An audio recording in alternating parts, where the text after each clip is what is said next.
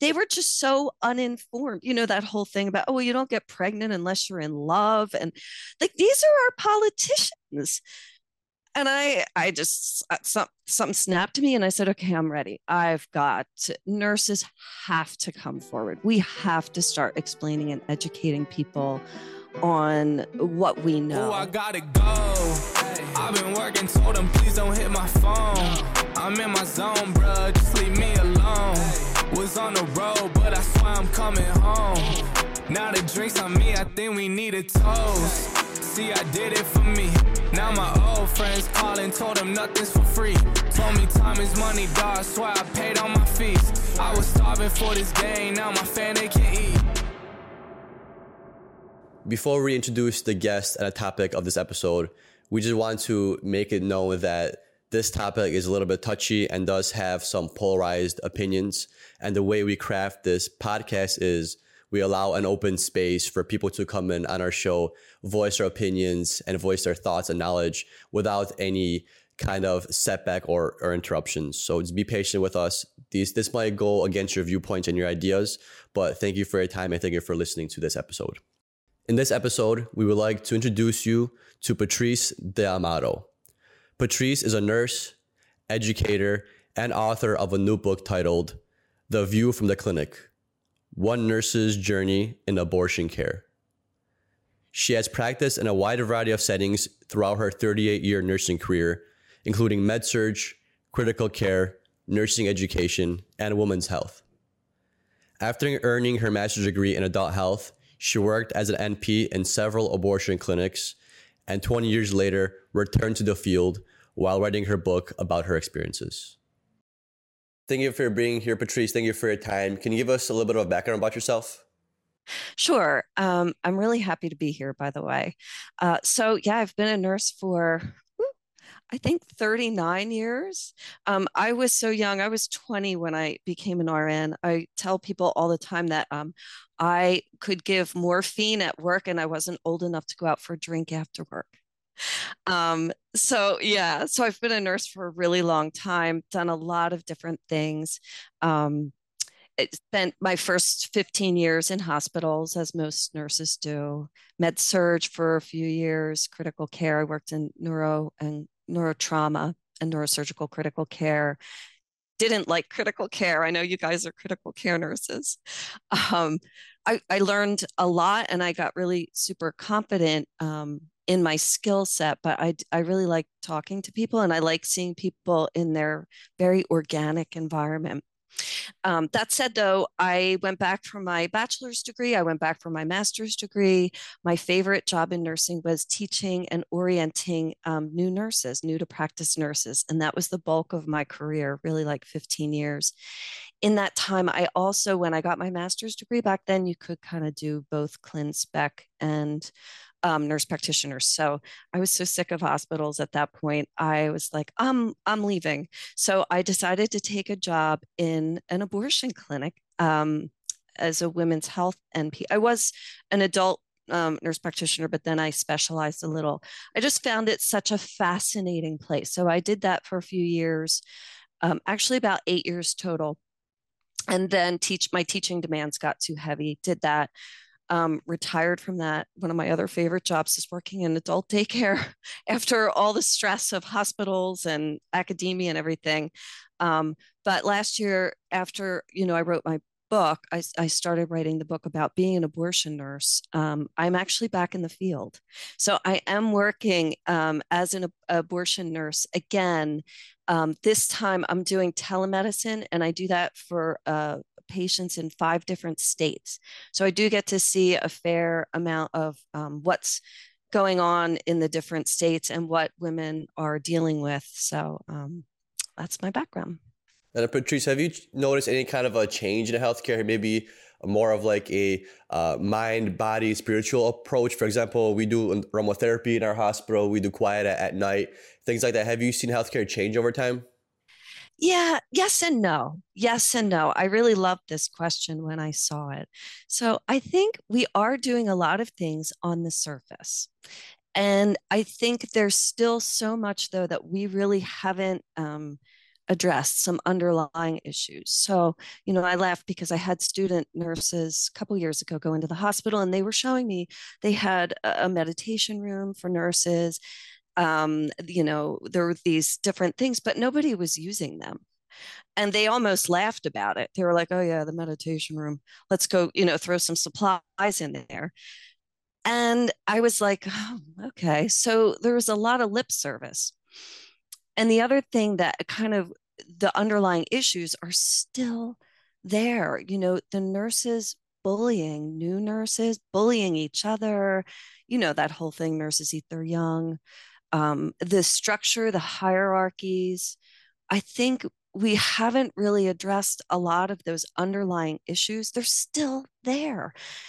A friend of mine, her daughter just graduated as a nurse, super excited, went to work in the ICU, left after like 4 weeks because she was like harassed and bullied by the senior nurse. It's like, what is that? I worked my whole career trying to get rid of that, and it's still really present. So I think we are doing some things in terms of self-care, especially for nurses. I think that movement has been so good to help nurses cope with what we do and how to process that. So I'm really, really pleased to see that nurses are journaling, they're doing meditation, they're trying to solve, you know, their own issues, and we need that more than ever. So that part of it is very good. You bring up a good point, because right now what's happening in healthcare and on a macro level is we're healing ourselves, and slowly we'll begin to then look outward and hopefully impact healthcare and the toxic work environments and slowly implement change there. Mm-hmm. I want to dive into your experience working in the abortion clinic. How did that start? Maybe your passion for it, or how did you enter the field, and what inspired you to write the book that you currently wrote? So I laugh because in the book, the very beginning, I talk about what made me do this. And it was definitely not inspiration. I laugh and say, you know, like I'm no healthcare, like I'm not an abortion warrior. So I talk about that a lot in the beginning of the book. I was working in the hospital, you know, doing shifts. I was in staff development at that point, but you still have to go in on Saturday night at 11 p.m. and do CPR recertifications for people. You know, there's stuff you have to do. And I just was feeling pretty stifled. So, you know, I finished my master's and I was still working and in the hospital. And then I said, oh, I got to get out of here. I know there's a bigger world outside of hospital nursing, and I'm ready. So this job, you know, came up. I don't know. Back then I probably looked in the newspaper. I don't know. And I saw that it was the local abortion clinic and they needed a nurse practitioner. And I was brand new nurse practitioner out of school. Didn't even really want to be a nurse practitioner. I felt like I could have gone to medical school to do that. Sorry if I'm offending anybody, but I still feel that way actually. So I did it for a while, which was good. So, you know, when I got to the interview, I'm walking in this abortion clinic, like it looks like the deli counter the day before Christmas. There are people like pouring out the doors and all kinds of people I knew, people I didn't know, foreign people, kids, older people, everybody is there. It's like the ER, really. And I was like, oh, I don't know. And the protesters, oh my God, the protesters out front. So I'm wading through this, you know, doing my little nursing interview. And I was thinking, oh, I don't think so. And then the administrator that interviewed me, she said, well, Patrice, she said, no nights, no Sundays, no holidays, and there's free parking. And I was like, and she said, and wouldn't it be nice to take care of young, healthy people? You're not dealing with sick people or old people. And I was like, huh, young, healthy patients, giving them a new lease on life, free parking. So I have to confess that I was not, you know, the spiritual warrior that I have come to be. So I did let that sit. Mm-hmm. Yeah, I let that sit and then I did it. And then again, I talk about burnout at the end of the book, because I did get pretty burnt out by a variety of things, and we can talk more about that, but mostly, you know, the cultural stuff that, you know, wading through protesters and being spit on as I'm trying to do a job and those kinds of things. And I let it sit and I just walked away. I was like, I can't even explain this. I can't explain this to people. I can't explain this even within myself. So I let it sit for like 20 years. And then the Me Too movement started. And I was like, oh, what? People, wait, they really don't get it. There was these politicians talking about, well, we should tax feminine products because women should just, can't they just hold that blood and then wipe it off when they go to the bathroom? Like, why should we pay for, maxi pads? And I was like, wait, what? They were just so uninformed, that whole thing about, oh, well, you don't get pregnant unless you're in love. And like, these are our politicians. And I just, something snapped to me and I said, okay, I'm ready. Nurses have to come forward. We have to start explaining and educating people on what we know. So that's how I started writing. Mm-hmm.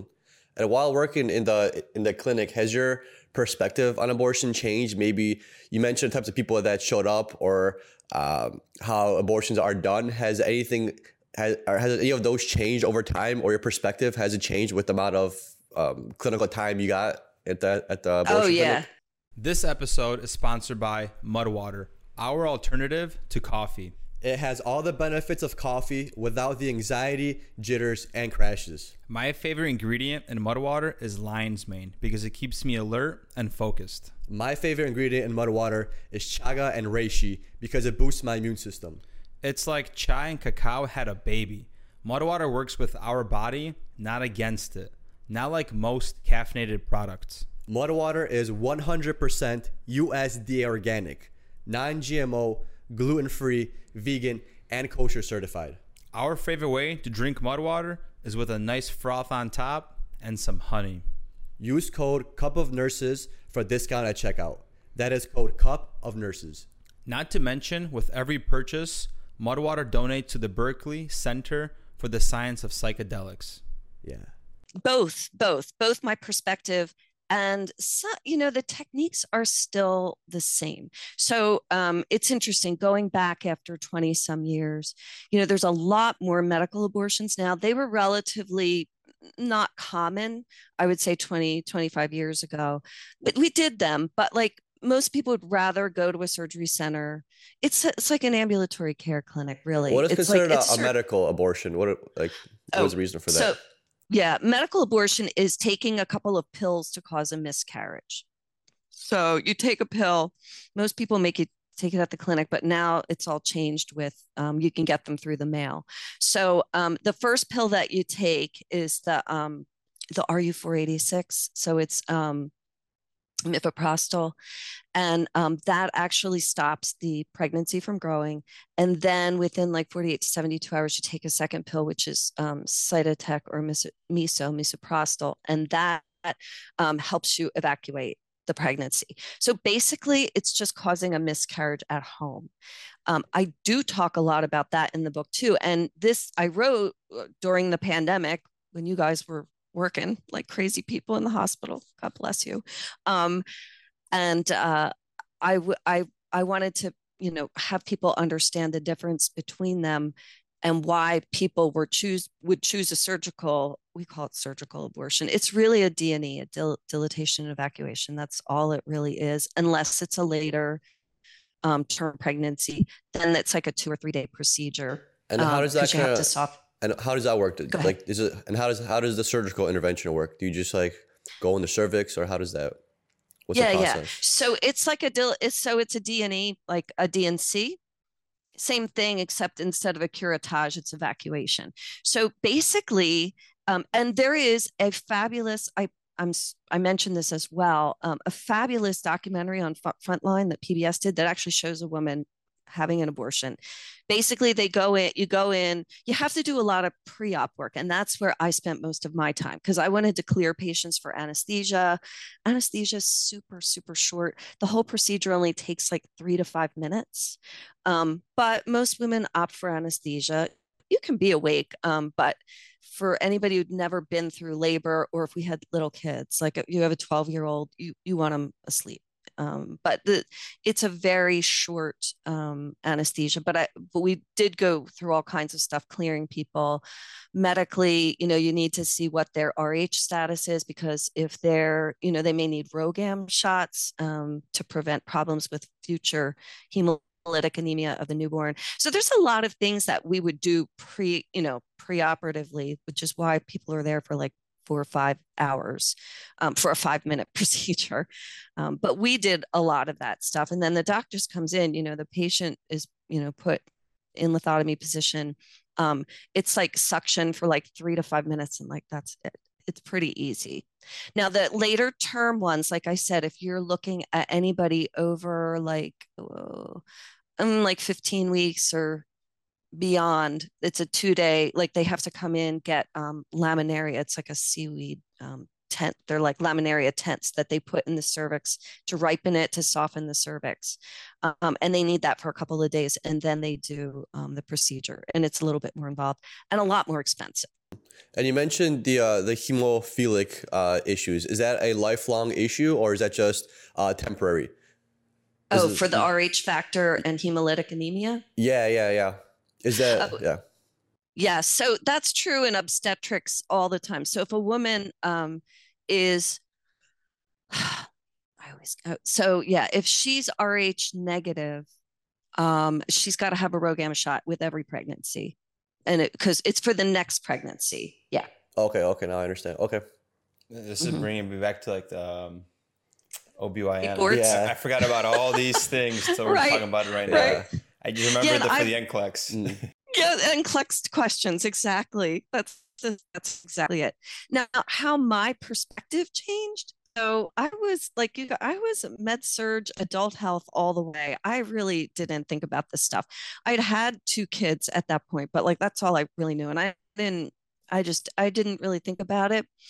And you know, I was like most people. I thought, oh, abortion. Ugh. All right, I don't really want to go there. That's kind of gross, you know, like it's upsetting. And, you know, I had patients who had them, but I didn't really think much. I didn't think much about it. I thought everybody should have the right to choose.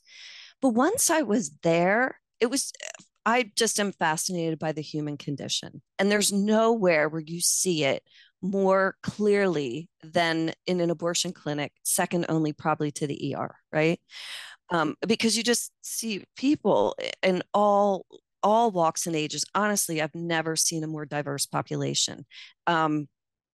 So what I learned was that people have a variety of reasons. And the reasons I thought of like, you know, the teenager that got pregnant by her boyfriend and, you know, the blonde ponytail, or I thought of like the fallen mistress, or, you know, I had all these thoughts about who had abortions. But in fact, most women, and this bore out for me, are moms who have little kids already at home, and they just can't do it. They can't have another kid. They can't afford it. It was just a mess up. Almost the vast majority of women were trying to use some kind of birth control failures all the time, you know, or they couldn't tolerate it, like for side effects, or they just can't afford it. You know, who can afford, you know, all that, IUDs, pills, all that kind of stuff. So my opinion about who went was blown out of the water, because in addition to those people, it was just everyone. So Patrice, adding on to that, you mentioned earlier that you became a spiritual warrior post abortion clinic, everything. So how did you become where did the spiritual side of all this come into play? Yeah, thank you. You know, I thought about it more and more, and so many traumas for me as a nurse. And I speak about that pretty honestly in the book. I'm hoping someday, you know, nursing schools will pick up that chapter that I had on the Luz, my Spanish speaking patient, who was, you know, a 48-year-old woman who had been pregnant 14 times. This was her like, and, you know, she had 8 kids, and, you know, she just kept getting pregnant, and it was just, traumatic for me in that I didn't do a good job with her because I didn't really understand the dynamics of what was happening. And, you know, that's how burnout happens too. You start to really question whether you're doing anything worthwhile. And of course you are, But, you know, you get to that where you really start to go into your own pain at seeing the world in pain and being in pain with the rest of the world. I think we saw that in COVID too. So I think, you know, I just started to go down more of a spiritual path. And one day I was out weeding my garden. And this is a chapter that I speak of very specifically in the book. I think this is the free chapter that's on Amazon. And I'm weeding, you know, my garden, and there's like weeds everywhere, and they are healthy, robust weeds, let me tell you. And I'm like deciding what I'm going to keep, what I'm going to get rid of. And my husband is always like, you know, just don't, you know, oh, look, it's a corn stalk. Leave it there. I'm like, hon, it's the front lawn. We got to get rid of the corn stalk in the front lawn. And then I thought, you know, how is it so different for somebody who has the unfortunate job of trying to decide on whether they're going to stay pregnant, whether they could carry this, and me pulling out, you know, deciding what plants live and what plants die. You could argue that, you know, well, humans are different, but I don't believe that we are. I believe, you know, that it's all life. It's all life and living things. And if I choose to eat meat or whatever, I've made a decision, and I feel like it's the same thing. So it really started to dawn on me that I really needed to look deeper into the spiritual aspects of what's happening when a pregnancy is terminated or whether it's carried through.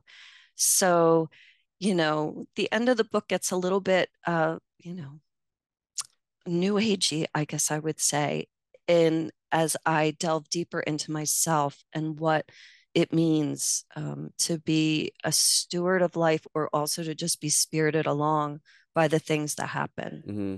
Did you ever feel like bad or guilty for the things that you have, like that you worked with? Like, have you ever felt like sad? Was there ever a moment in your life where you're just like, okay, I've did like 50 abortions? Did that affect you in any kind of way? Just curious, not to make it sound bad or anything. I'm just really curious. Yeah, no. Yeah. I would feel sad that it came to that. You know, I there were days, you know, by the time you've gotten through 30 history and physicals. And then I also was the discharge nurse. So I would like see them preoperatively, clear them for anesthesia. And then I would do all their discharge stuff, their birth control counseling, make sure they were, you know, safe. You have to have an RN assess them before they would leave. And I would find my carefully done discharge instructions and patient education in the trash can. Sometimes I was like, what am I doing? Am I really making a difference? And so and that brought me to the frequent flyers. I loved that you guys asked me that question, because I was like, oh, you know, most people who work in the abortion world get really offended by that perception, like, oh, are people using abortion as contraception? And it's like, of course we have frequent flyers. You know, now, again, the vast majority of women are trying not to get pregnant, you know, using some kind of contraception or off and on or not correctly, just like our patients who have diabetes or, you know, hypertension, and they're not using their meds right. It's the same. And, you know, I've had people, sometimes I get really sad. You know, I have my share of frequent flyers. And I'm like, oh, you're back. Oh, this is your 8th abortion. And I used to feel like that was a failure on my part. Like, what did I do wrong? What did I not do to help this patient? But now that I'm older and looking back on it all, there's nothing wrong. It's that people don't have access. They don't really have any other good reason for not doing 8, 9 abortions. Like, have we talked to anybody about why is that even a problem? Why is that a problem? It's a problem to the average, you know, suburbanite person who says, oh, we're using abortion as birth control. Like, it's just not even a, I'm not really sure why it's such an ethical dilemma. To me, it just feels like a prevention issue. Like, oh, we could have prevented this trauma, you know, all this could be so prevented if we were able to, you know, to give you some reliable birth control. Something I changed in my nursing career with patient care is as I got more mature, more aware of problems, I've put my own little touch into nursing. For example, being aware of lifestyle modifications and maybe even the spiritual aspect. I always preach to my patient's mindset. I always have that touch with my patient care. So along your journey, you mentioned you became more spiritual. Have you given that spiritual touch to your patients for maybe how they can cope with the situation or for them to feel better? Because you've noticed these traumas or these similar themes that are continuously repeating in the clinics? Yeah, you know, I wish I had more time to delve into that. Sometimes I actually do. If somebody is in a lot of moral distress.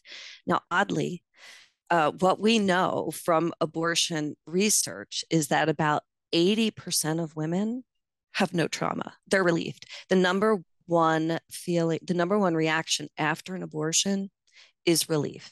And they're usually really happy to get on with their lives. I do have people who have some really deep spiritual dilemmas. And again, when the book is just really a series of vignettes. It's a love letter to nursing is what it is, because I just talk about the different people that are rapidly coming in.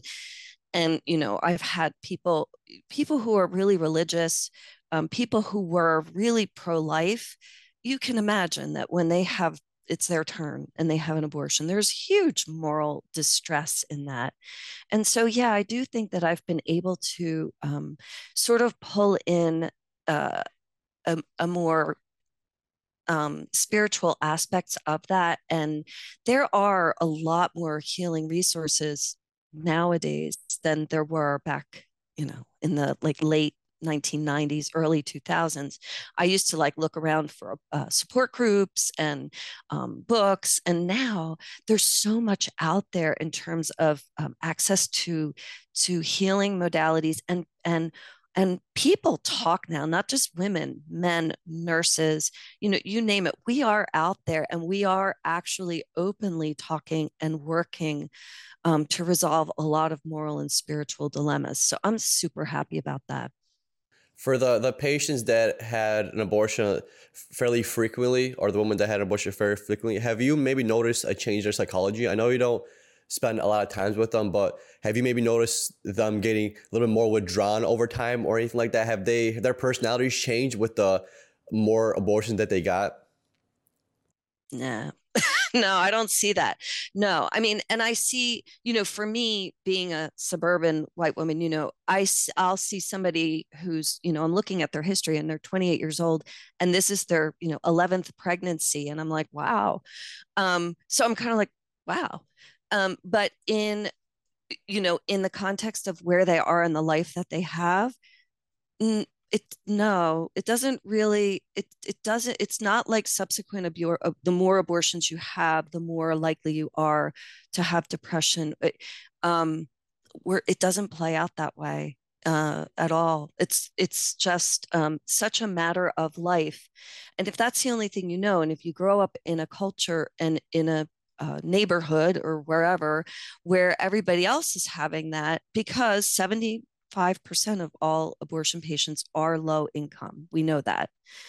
So when you live in a, you know, and, you know, your mom had, you know, 3 or 4 abortions and so did you, or yeah, there's no real, the only reason why these things happen, the depression being withdrawn, it's because of societal programming.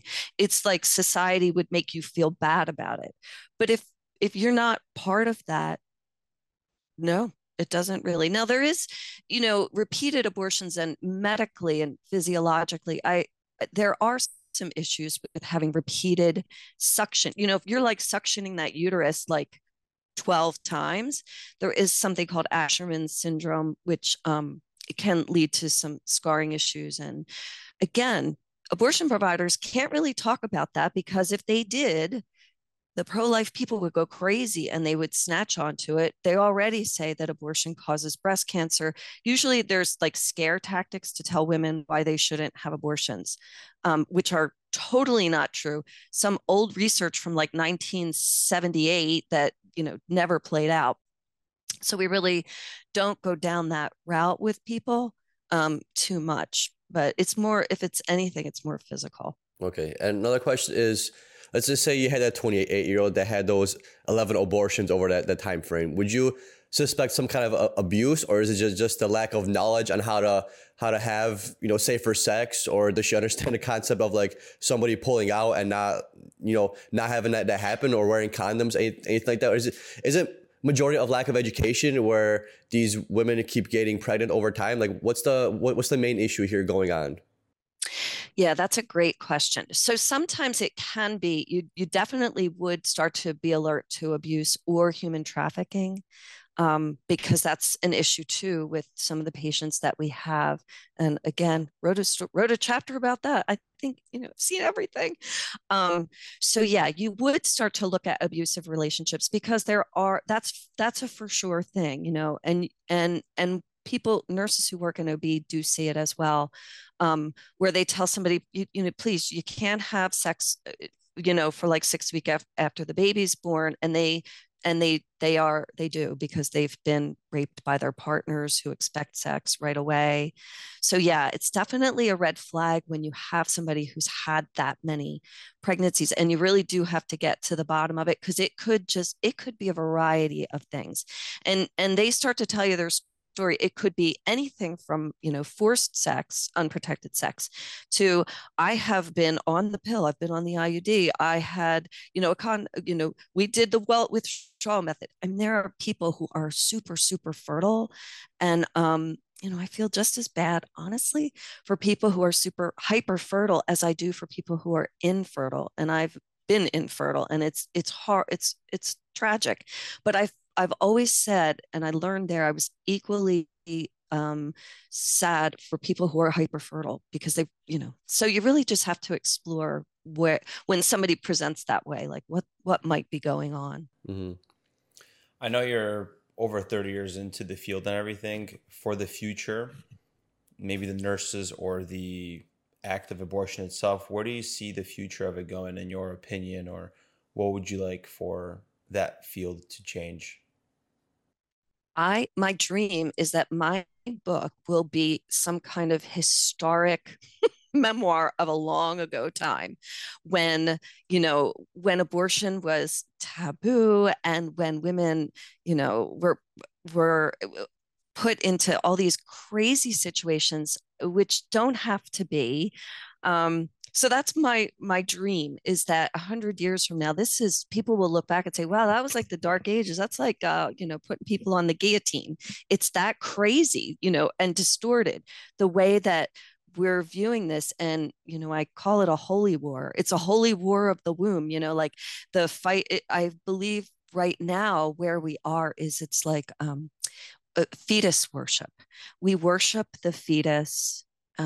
We worship the sanctity of life, and it's like a holy war. The same people that were the insurrectionists have, most of them have moved into this arena now, as you know, because they need to like fight the fight for those who cannot speak for themselves, where we know that historically was never the case. The Catholic Church, the Christian Church, never actually up to 100 years ago, abortion was fine.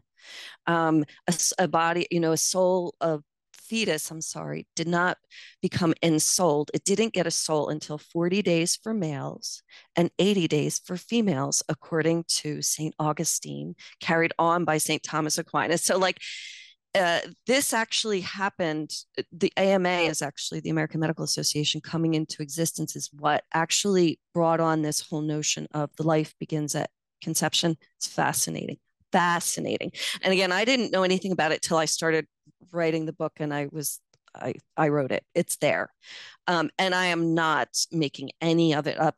I have like 8 pages of references on all this. This is, so this whole notion of the sanctity of life, you know, of the fertilized egg is so new. It's not part of most of world culture.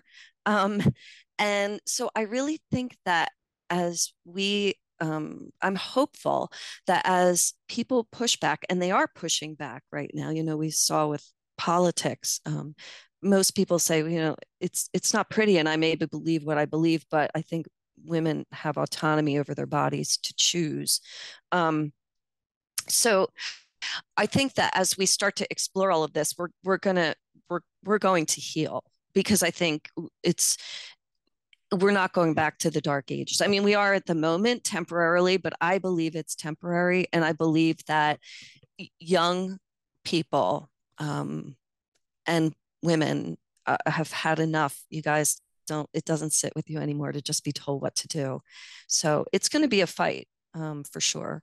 But I do see it change, yeah. A couple of things I'm pulling from all this, and I'm going to compare this to climate change and bring it all together. So you mentioned, is there trauma involved in multiple abortions?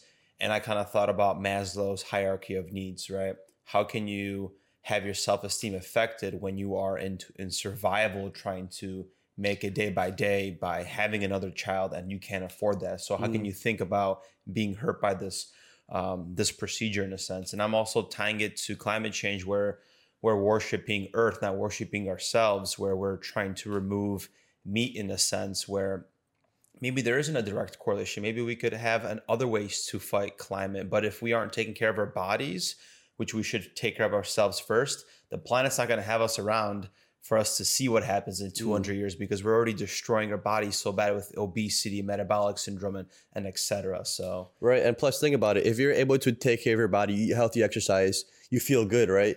You want to pass that experience knowledge on somebody else because you want them to feel good. Yeah. So you have to first understand how to make yourself feel good and how to satisfy yourself before you're able to help somebody else satisfy those needs.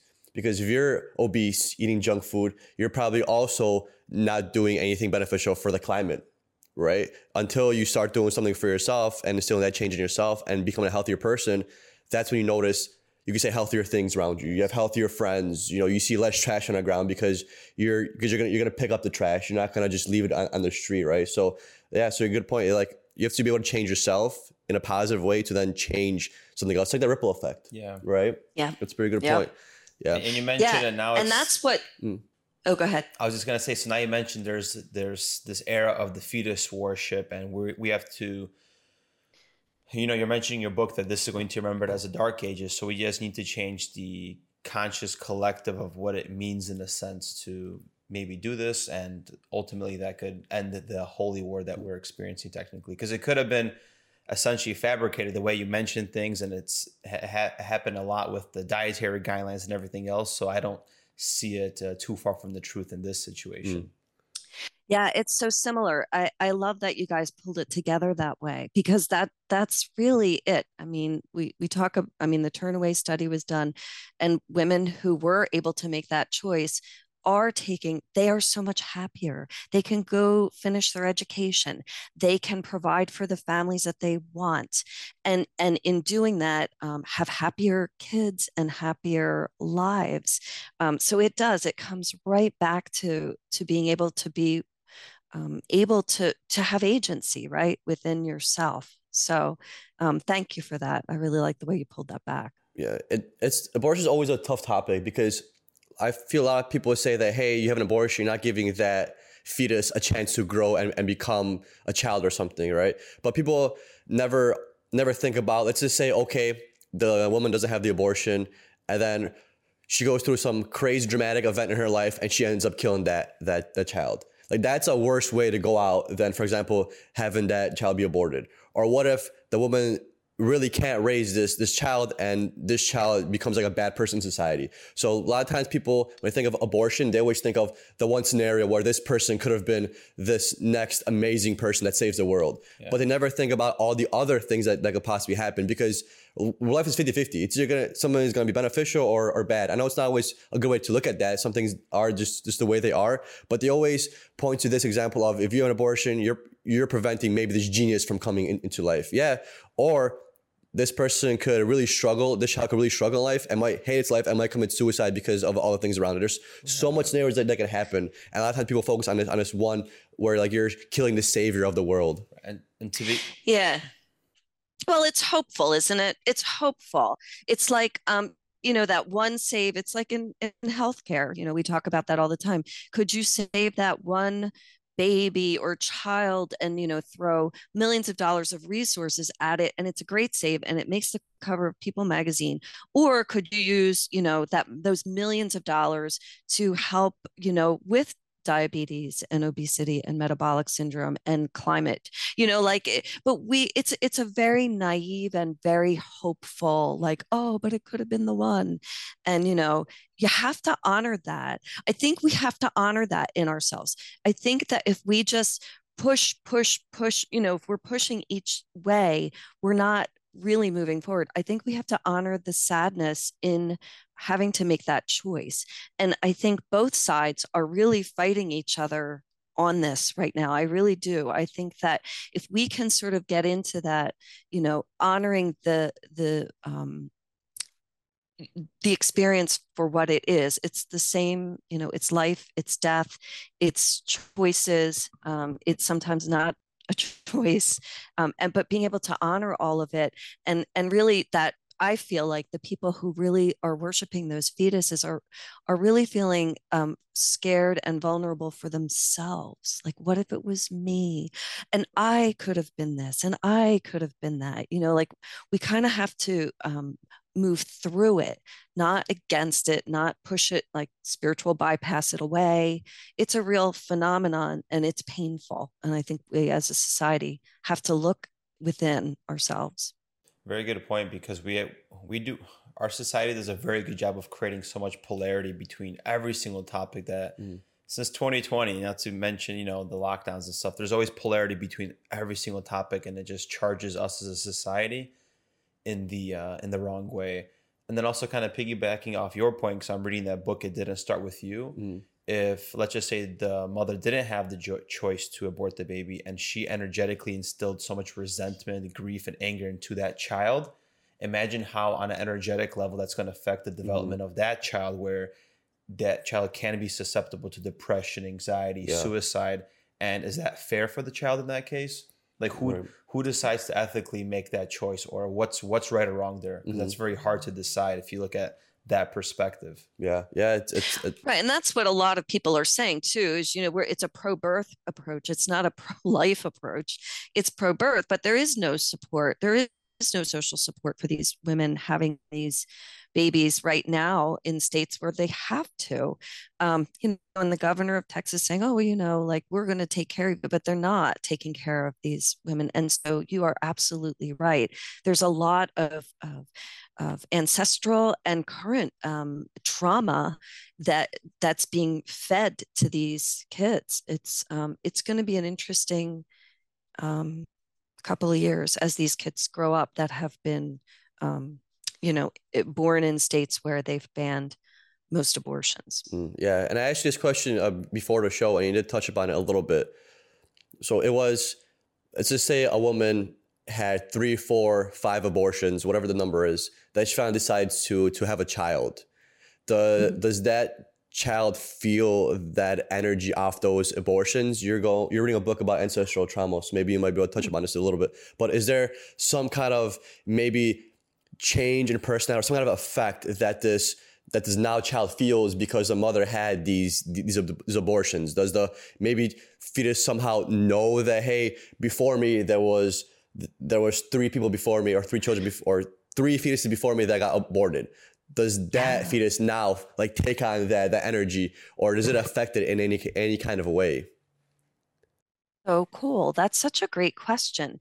I believe that energy does transfer in a way, and the way that it's transmuted is the way that it is looked at, right? So if that were the case, and you felt the energy of your, you know, the siblings that never were, what possibilities, how amazing could that be? And again, it's the way it's perceived. If you are heaping guilt upon a child who's like, well, I'm the chosen one, and, you know, the survivor guilt and all that. Sure. But what if we didn't? What if there was no survivor guilt? It was like, oh my goodness, your energy is here as well. Let me take it with you. How beautiful would that be? I do talk a lot in the end about past life regression. There's a lot being done, and there's a lot of children who there's actually, I think it's University of Virginia Medical School. They have a whole department dealing with kids who are talking about having been born in past lives No, I didn't read about them being aborted specifically, but definitely past lives. And so my last story deals a lot with this because I think it's so interesting. And again, it's all how we perceive it. If you could look at that like, wow, that's cool. Come on, brothers, sisters, let's do this thing now, versus why did they have to be sacrificed for me? It's a totally different way of reprogramming our DNA, right? Yeah. Looking at beliefs. That's very interesting because I have read like a few things about the children seeing their past lives as well, or remembering these past lives. And I was thinking about it. I'm like, what if our genetics are so deeply rooted within like history and the lives of our ancestors, where there's like memories in our genes. And so for some reason, these genes manifest in these kind of feelings. Like, imagine if that's how far it goes, where, for example, like you never been in a potato famine, but for some reason your genetics know how it feels to be in a potato famine, and somehow you can almost kind of feel like what a potato famine feels like, even though you never experienced it. Yeah, that's what that book is kind of trying to get at, that there's some kind of correlation. And there is some physics research on this, and you are absolutely right. And they are finding that there is coding in the DNA from previous experiences. And you think about people, I think about morbid obesity. And some of it is because you were in a potato famine, like 6 generations of your family was in potato famine. And so when you can actually eat whatever you want, you're going to overeat because you know that maybe down the line, somewhere in your genes, it's like, you better overeat now because the famine is coming.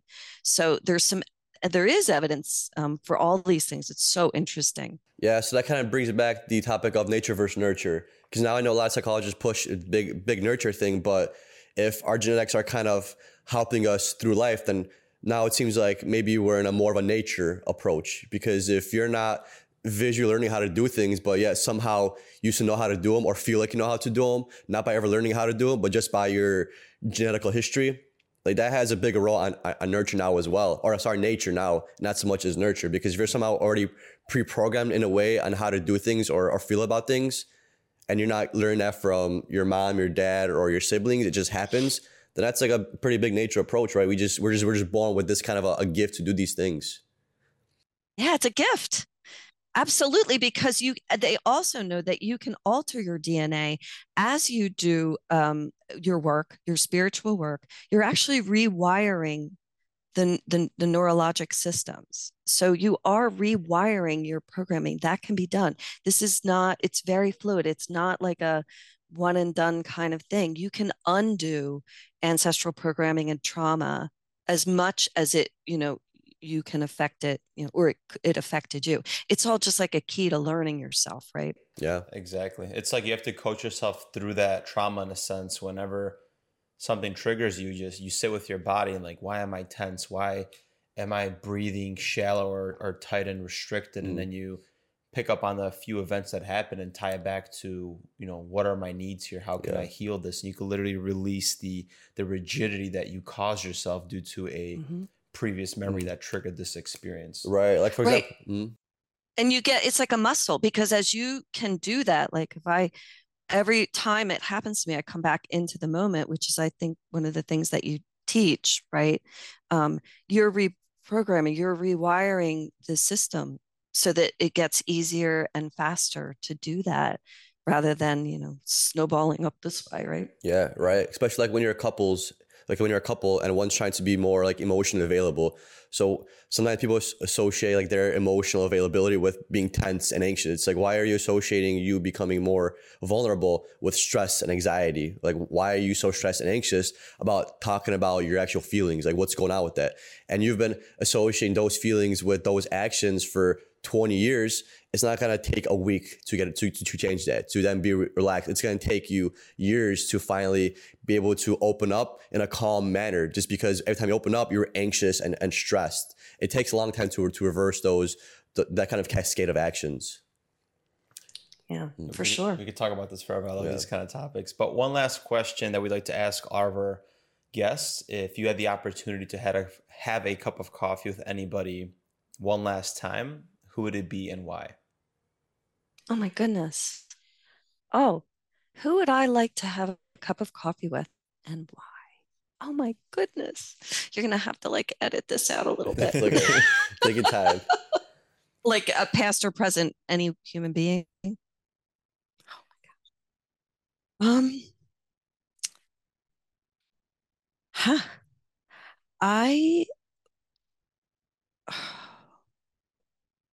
She's too obscure. You guys may not do this, but I would. She is the person I would want to have. So Hildegard of Bingen. Mm. So she was this nun in like the 14th century that, well, she was a little girl. They put her in the walls of a cathedral. So they used to do this to women, nuns. They would build the church, the cathedral around them, and seal them into a crypt. And their spirit was they were just supposed to stay there, like they were hermits. And so she did this, like she was like 9, her mom had too many kids. And she was pretty religious, and they put her in there. And she did finally get out after like 30 years, but she was in the walls, and she became a botanist. She became a spiritual teacher. She like was a chemist. So, cause one monk used to like slip, there was like a little crack, and he would slip her things. It taught her to read. She had a lot of time. But she went on to really alter, she founded her own order of nuns, and but more than that, it was science, it was religion, it was art, it was, I mean, the woman had a brain like you can't even believe. And I would love to sit down with her and really understand how those things come out of somebody who was forced against their will to be like put in the walls of a church for the benefit of the priests that were inside, and how you come out of that more enlightened and not angry, and just being able to make something so meaningful that has affected people through the centuries, with that, instead of, the anger and outrage, which of course you have. What's gone on, not just with women, but with all oppressed people. How do you come out of that after years and years of being oppressed? I do think of nurses sometimes too, and sometimes there's some victim mentality, which is what feeds into bullying or eating our young, right? And I do think that, and I love being a nurse, and I love nursing, but I do wonder if like we were able to get out of some of that victim mentality, and really be the empowered people that we can be. Nurses are, we're here. We're birth, we're death, we're everything in between. We're all the things that make people uncomfortable and scared. And we are the most trusted profession for 20 years running, because we see it all, but we're very retiring. We don't appreciate the power that we have. And so, I think I would like to have a cup of coffee with her and talk a little bit about that. Damn, that's really good. Is there a book written about her or anything? Mm-hmm. There is? Yeah, there are. I can send you some links. Yeah. Okay, yeah. Well, what's her name again? Sister what? It was Hildegard of Bingen. Hildegard of Bingen. That's interesting. And I think, there's a movie too, but I'll send you the links, because it's just, you're just blown away by how abused she was. Matt likes movies. Maybe we'll watch it one night that we're off. It was in German, like the one I saw, but there's some really good books. Yeah. I'll send you links. We'll do a Zoom date. We'll watch a movie together, But it's beautiful what like she kind of teaches, because like a lot of people that would be put in that situation, they'd go insane. They'd go crazy. Yeah. But it just shows you how you can literally take what you have and make the best of it. And she did it to like this exponential level.